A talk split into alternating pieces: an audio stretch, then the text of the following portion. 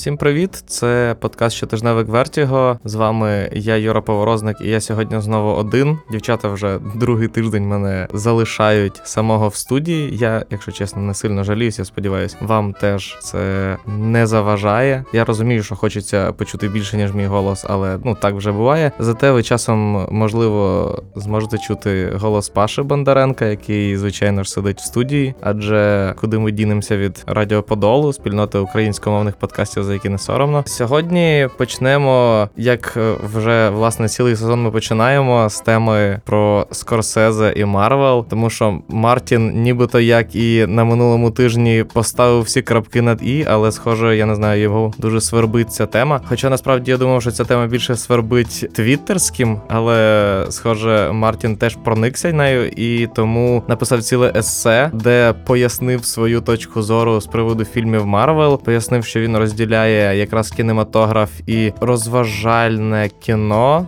назвемо це так.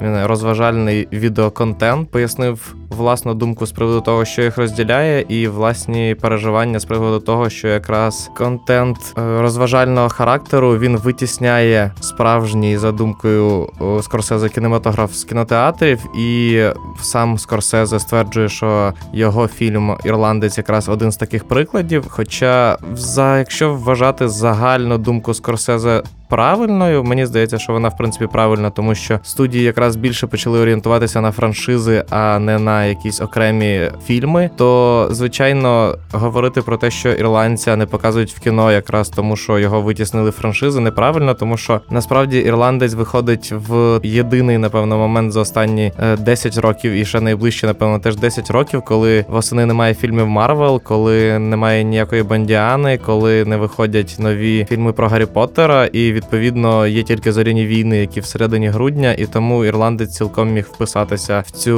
повістку цієї осені. Але враховуючи, що Скорсезе захотів зробити три з половиною години фільму про підстаркуватих гангстерів, які зіграли його улюбленці Де Ніро, Аль Пачіно і Джо Пешо, їх потрібно було ще омолодити. Відповідно, найбільше грошей на це дав Netflix, і тому, звичайно, ці от стінання Скорсезе з приводу того, що його вижили з кінотеатрів, звучать дещо смішно. Хоча, по крайній мірі, він нарешті пояснив свою думку, і враховуючи, що особливо хайпу з приводу цієї статті не було. Я сподіваюся, що це востаннє, коли я згадую про знаменитий вже конфлікт Мартіна Скорсезе і MCU, який ми всі так любимо. Тим часом британська газета Sunday Times знаменита своїми жовтими матеріалами, власне, як вся британська преса знаменита своєю жовтуватістю, намагалася дати старт ще одному такому невеличкому скандалі, коли в інтерв'ю з Деніелом Крейгом почали запитувати: а чому раптом Фібі Воллер-Брідж покликали переписувати сценарії до Бонда? Можливо, тому що вона жінка? Спитали вони в Деніела Крейга, але той не піддався на провокацію. Майже зразу поставив журналістів на місце, заявивши, що говорити про гендер Фібі Волер-Брідж в цьому випадку взагалі немає сенсу, тому що вона фактично є однією з найкращих сценаристок Британії зараз, що вона прекрасно доказала і в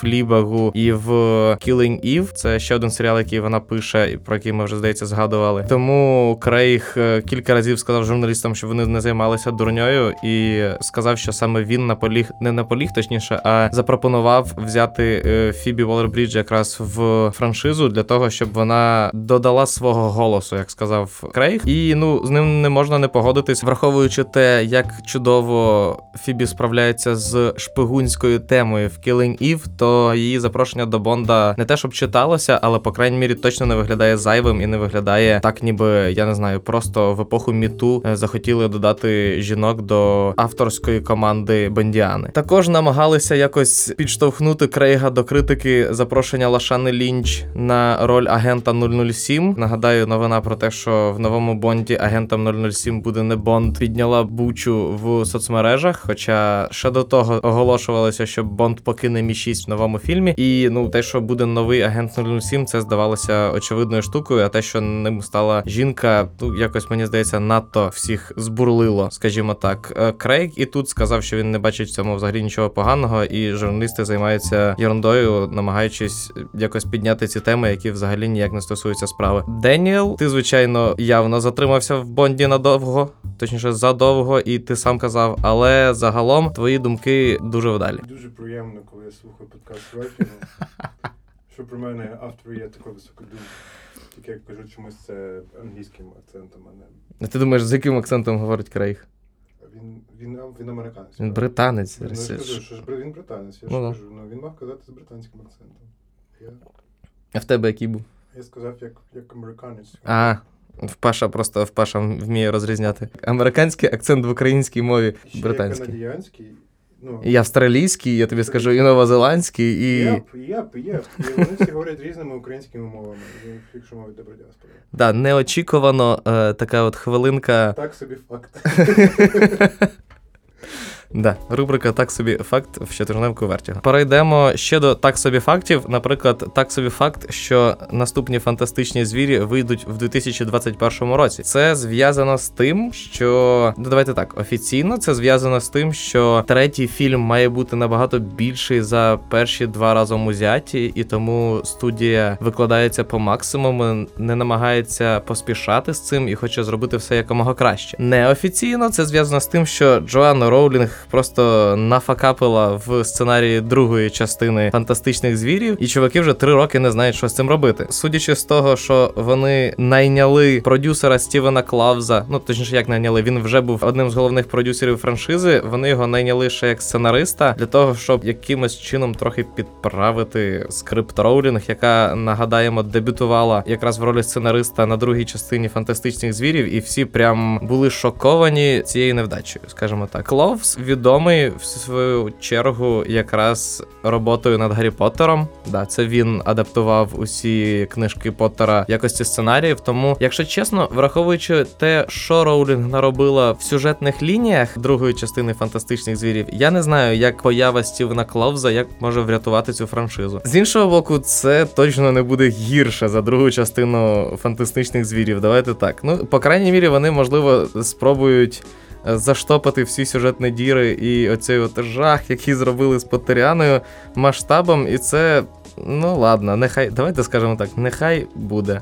Тому що, на жаль, на жаль, на жаль, другу частину фантастичних звірів вже не відміниш. Перейдемо до менш хайпових, але від цього не менш цікавих новин. Це HBO почало тізерити свій новий проект, який називається Перрі Мейсон. Е, Він розповідає про кримінального адвоката.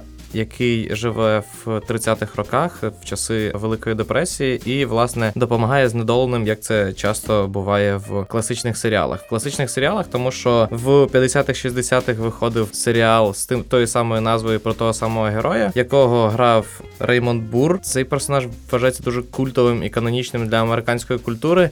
Озі Осборн навіть написав пісню, яка називалася Перрі Мейсон, е, яка можливо з'явиться в е, новому серіалі. Хотілося б, щоб її вставили. Що цікаво, продюсером серіалу виступає Роберт Дауні молодший на секундочку. Колись ходили, ходили слухи, що він може зіграти Перрі Мейсона, але його зіграє Метріс, якого можливо ви бачили в шоу Американці. Дауні обмежився безпосередньо продюсерськими обов'язками. Вийде він поки що сказано, що в 2020 році HBO не оголосили конкретну дату, але будемо чекати, тому що, по крайній мірі, по сеттингу це дуже дуже багатообіцяючий серіал, і враховуючи, що це вже не HBO, а HBO Max, тобто я думаю, грошей в нього буде вкладено достатньо багато. Побачимо, побачимо, що вийде в HBO, враховуючи, що корпорація досі не намацала якихось от для себе відправних точок по серіалах, тому що ті самі хранителі поки мають бути лише ліміткою на один сезон. Можливо, Перрі Мейсон стане новою великою штукою для HBO. Давайте тепер поговоримо про прем'єри цього тижня.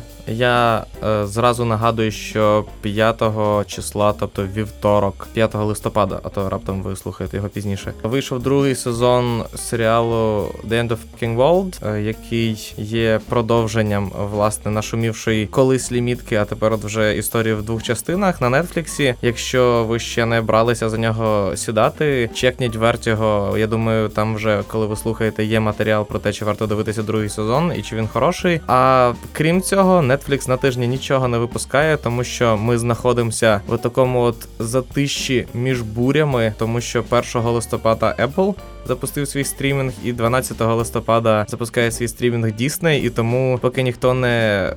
Не наважується стрибнути в оцю от калюжу між е, двох цунамі, і тому єдине, єдине, що зробив Netflix, крім випуску другого сезону End of Fucking World, це показав трейлер Відьмака. І я, якщо чесно, намагаюся нічого не казати про Відьмака, тому що дуже дуже сильна прив'яз- прив'язка поки що до книг, до гри. Кевіла не критикує тільки лінивий, тому я вважаю, що краще помовчати і дочекатися серіалу, який вийде 20 грудня. Якщо вам цікаво дізнатися деталі того, що може бути в серіалі, чекніть сайт. Там в нас є матеріал про те, що ж нам показували в трейлері, як і в новому, так і в попередньому. Я краще обмежуся цим, тому що можна скотитися в хейт серіалу щодо того, як він вийшов, а не хочеться цього робити. Але я трошки пройдуся по тому, що нам покаже Дісней в на наступному тижні, а саме. Хоча, знаєте, от доволі складно казати, що Дісней нам щось покаже, тому що я нагадаю, що в Україні Disney Plus не буде офіційно запущений до осені 2020 року. І як його дивитися, крім як качати через торренти, поки не ясно. І судячи з того, що Дісней нічого не робить, щоб його можна було нормально дивитися, Дісней хоче, щоб ми його качали з торрентів. Тому давайте пробіжимося швидко по тому, що ж покаже Дісней в момент запуску свого кінотеатра, але будемо дивитися на це трошечки збоку. Перш за все, це Мандалорець. Звичайно, я думаю, Мандалорця, на відміну від дев'ятої частини зоряних війн, чекають більше людей. Паша, ти чекаєш Мандалорця? Я запустив радіо Поділ і перестав бути в контексті міскультури. Мені там сказали, що зоряні війни дев'яті, вже, вже типа, треба квитки Да, вже варто, да. Ми, я такий, типа, а, да, окей, Ну, через тиждень виходить перший серіал по зоряних війнах. класно. Ну, Е. мабуть, мабуть, якби в мене не було радіоподів, я б чекав і знову його подивився. А так в мене є подкасти Радіоподів цікавіше будь-якого мандалорця. Я згоден з Пашою, що радіо поділ цікавіше будь-якого мандалорця, але по крайній мірі нагадаю, що західним критикам сподобався мандалорець.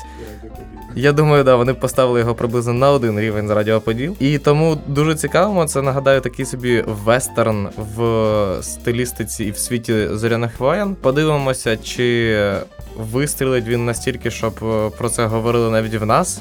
Де Disney Плюсу знов таки немає. Але нагадаю, що фактично шоуранером цього проекту був Джон Фавро. Один з епізодів зняв Тайка Вайтіті і навіть озвучив е, одного з персонажів. Головну роль зіграв Педро Паскаль. е, головного антагоніста зіграв на секундочку Вернер Герцог. Тому це має бути страшенно страшенно цікаво. І це єдине цікаве, що виходить в перші дні на Disney тому що навряд чи ви захочете зацінити серіальну версію High School Musical, здається, він називався, якщо я не помиляюся. Це той знаменитий фільм, де Зак Ефрон грав в баскетбол і паралельно намагався співати в шкільному театрі. Тому е, давайте перескочимо на прем'єри тижня саме в кінотеатрі, кінотеатральні прем'єри тижня. Тут є два таких дуже потужних фільми, на які варто сходити. В першу чергу варто сходити на дебютний фільм Нарімана Алієва, який називається Додому. Е, Я нагадаю, це український фільм, який розповідає про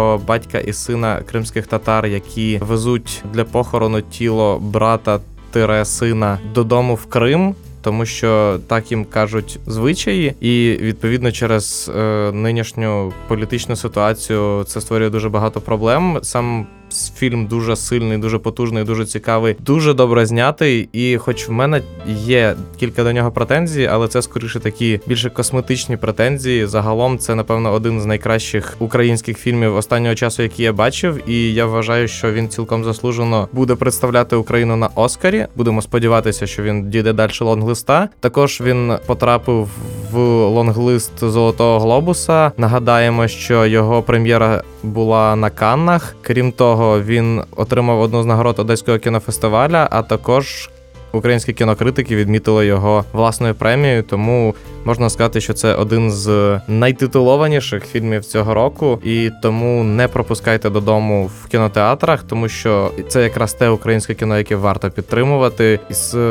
Е, Я не знаю, соціальної, політичної, культурної точки зору, тому не пропустіть. Я напевно одразу додам, тому що щоб не звучати надто м'яко. Політична ситуація це звичайно окупація Росією Криму. Відповідно, в фільмі це теж е, цьому приділена частина уваги, і не хочу. Я дійсно не хочу якось прим'якшувати всю ситуацію і називати це просто політичною ситуацією. Тому я вважаю, цей дисклеймер потрібен. Ще один фільм, який варто поставити собі на пензлик. Це Доктор Сон. Це як не дивно продовження сяєва, яке в свій час зняв Стенлі Кубрик по книзі Стівена Кінга. Звучить вже не дуже, тому що ми говоримо про класичну класику світового кінематографу. А тут новий фільм, продовження з Еваном Макгрегором. Нічого немає проти Евана Макгрегора в головній ролі. Але як не дивно, критики, критики дуже схвально відгукуються про фільм, які вже подивилися його. кажуть, що це дійсно дуже дуже талановитий хорор. І справа в тому, що режисером і сценаристом цього проекту теж по книжці Стівена Кінга, яка насправді є продовженням дійсно сяєва саме книжкового, е, є Марк Фленеген, який на секундочку зробив для Нетфліксу серіал Привид будинку на схилі. Здається, його можна перекласти так. А в оригіналі він був Haunting of the Hill House. Один з найстрашніших серіалів, які я бачив в своєму житті. Дуже крутий, круте шоу від Netflix. І власне Фленеган не дарма підтверджує, виходить свою роль майстра фільмів жахів і. Враховуючи його роботу над доктором Сном, всі виділяють, що це дійсно дуже дуже класний фільм, який варто дивитися, який не надто сильно намагається паразитувати на сяйві, а пропонує глядачеві. Щось нове, і я думаю, рецензія вже є у нас на сайті. А я тим часом буду прощатися. Читайте Вертіго, слухайте Вертіго, слухайте подкасти Радіо Подолу. Все, па-па.